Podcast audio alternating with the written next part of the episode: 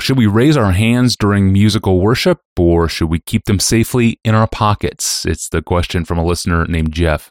Pastor John, when you are singing at your local church, do you raise your hands?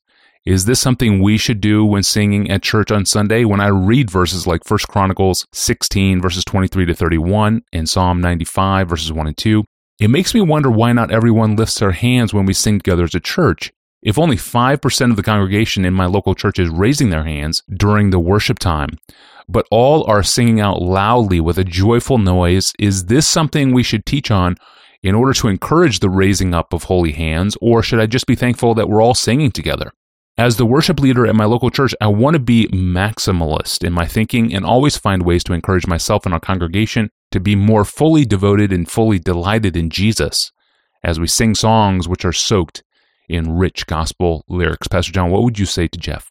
I can remember in the late 70s when I was a college teacher, a specific chapel service in which I was sitting beside a fellow faculty member who, during a prayer, simply laid his hands, palms up, on his lap.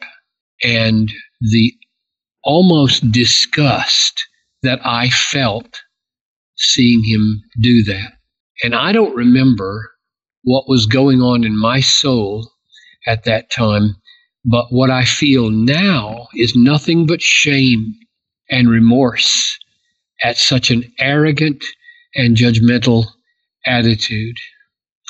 And then about five years later, I had encouraged Bethlehem. So I moved from faculty to, to pastoring.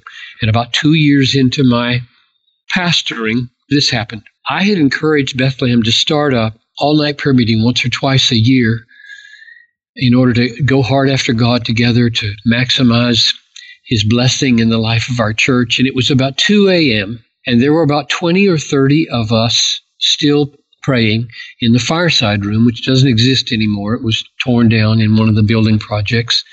And I remember that Bruce Leafblad, who was worship leader at the time, was leading us in a simple 1980s songs like uh, Alleluia, Alleluia, just simple things like that. And we were singing one of those. I don't remember which one. And suddenly I found my hands lifted in the air. And it was as though I was watching myself rather than doing it. Hmm. I had never in 36 years of my life lifted my hands in song until that moment. And to this day, I cannot explain what happened except that it bore fruit in what felt and feels to me now like a release from a very significant bondage. Hmm. My approach toward lifting up of hands in worship since that time has been to simply try to create an atmosphere in which people feel free from the heart to lift their hands or not. And the reason I say or not is because coerced or constrained demonstrations of heart worship are self contradictory.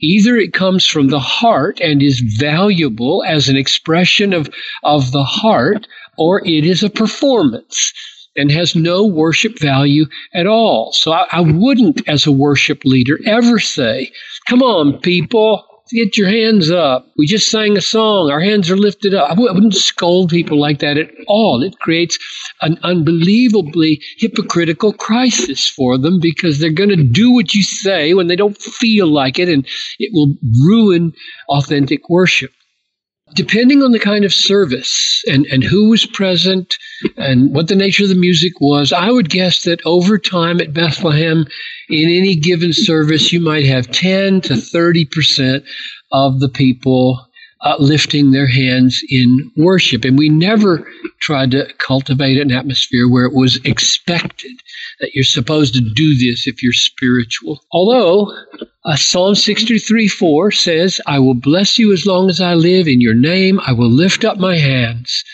And Psalm 141 verse 2 says, Let my prayer be counted as incense before you and the lifting up of my hands as the evening sacrifice. And Paul says in 1 Timothy 2 8, I desire then that in every place men should pray, lifting holy hands without anger or quarreling.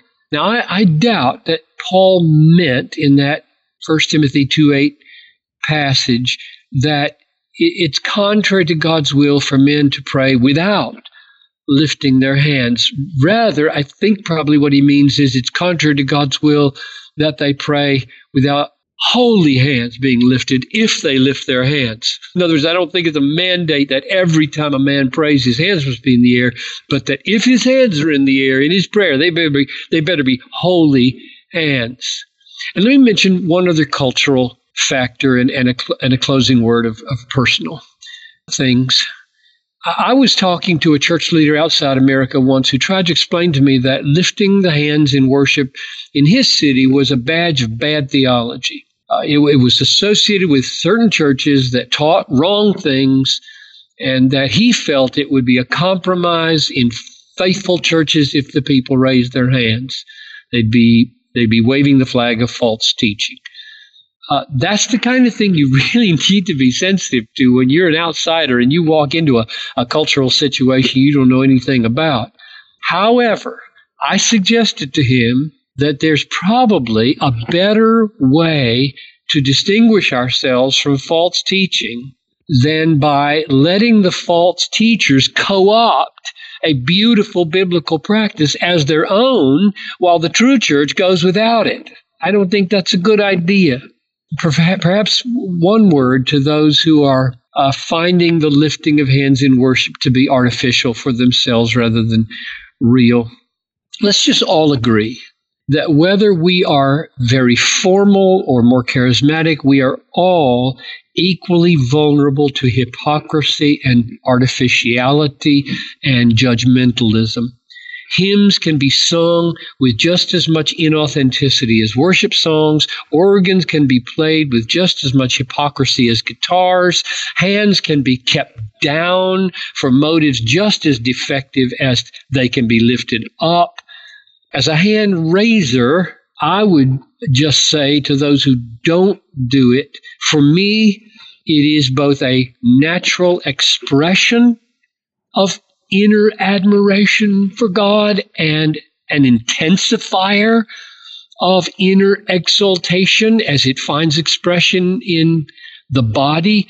And I hope that those who don't find it to be so have their own experiences of released admiration and inner exaltation and intensification. And I believe that is possible. And I will assume that is the case when I am worshiping with you if you're one of those.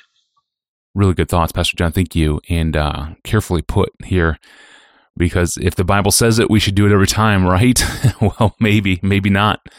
What about holy kisses as a practice well described in the New Testament and uh, mostly neglected by American churches? That was in episode 742, the holy kiss, relevant today or not? Episode 742, check it out. In our online archive at our online home, you can explore all 1,250 of our past episodes, scan a list of our most popular ones, read full transcripts, even send us a question of your own, and even find episode 742. Go to desiringgod.org forward slash Ask Pastor John. And to get new episodes delivered to you three times per week, subscribe to the Ask Pastor John podcast in your favorite podcast app. Was holiness the fight against sin, or is holiness the fight for joy in God? It's another great question from a perceptive listener. That's next time on Wednesday when we return. I'm your host, Tony Reinke, and we'll see you then.